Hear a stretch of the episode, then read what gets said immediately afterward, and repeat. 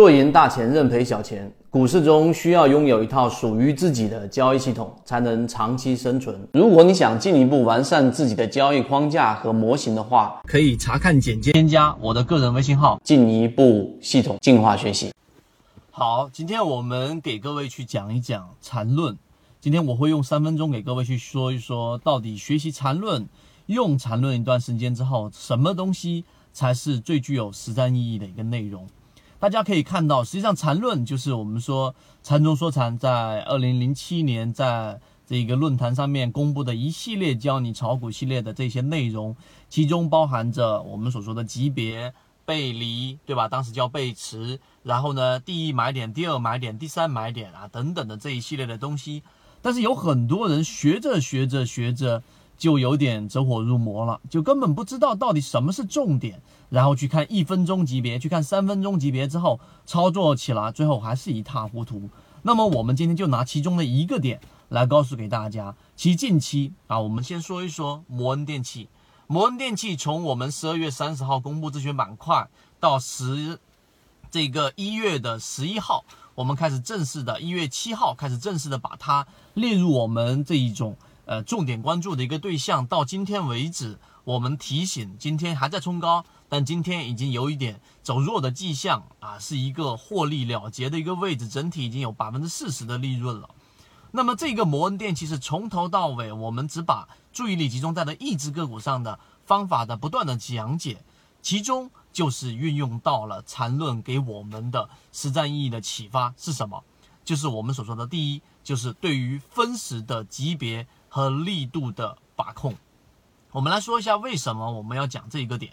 其实，在缠论过程当中，他所讲到的级别，会让我们对一只个股的观察不仅仅是日线级别了，已经变成了我们说的这一种呃半小时的，或者说一小时的六十分钟级别、三十分钟级别，或者是到十五分钟级别等等等等。那么我们之之所以要把我们的观察周期从原来的日线级别跳到了这种小级别的目的在于什么地方？其实就是要观察它的力度。那么第二点，在我前面一个视频和前面几个视频都有在讲到一个水上水下的概念，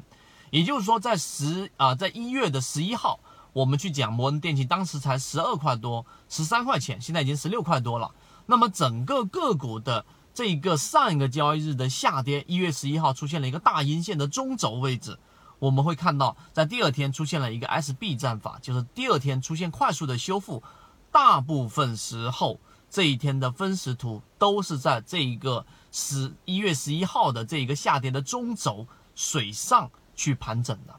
那么这一个是说明什么呢？其实它是由无限多个、很多个一分钟的小级别的 K 线。全部是在中轴的水上，那么它本身所反映出来的就是我们刚才所说的力度，主力资金在大部分时间都让股价盘整在这一种中轴之上，一方面会让前面的短线全部的获利了结，也就是说你只要是买了进去的，你我都可以让你赚钱出来，一方面代表本身资金的这一种啊实力是非常强的，这也是我们所说的力度的一个角度。那么回到。刚才我说的缠论，缠论用 MACD 也好，KDJ 也好，背离也好，那整个过程其实就是在想啊，传递给所有的人这一个缠中说禅的一个观念、一个理念。你要有一个交易系统来判断一只个股在某个阶段的这一种攻击的强弱状态。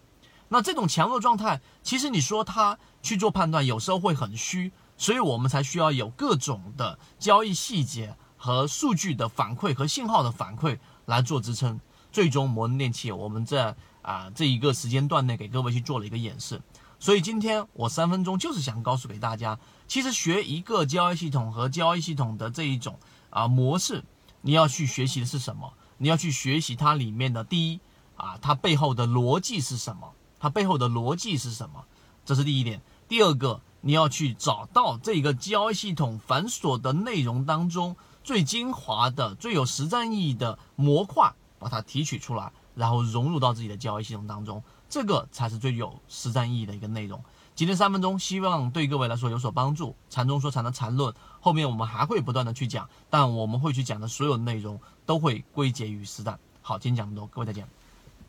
这里讲的只是圈子交易模型中一个非常小的精华部分，更多完整版视频可以查看个人简介，添加我的个人微信号。进一步系统学习。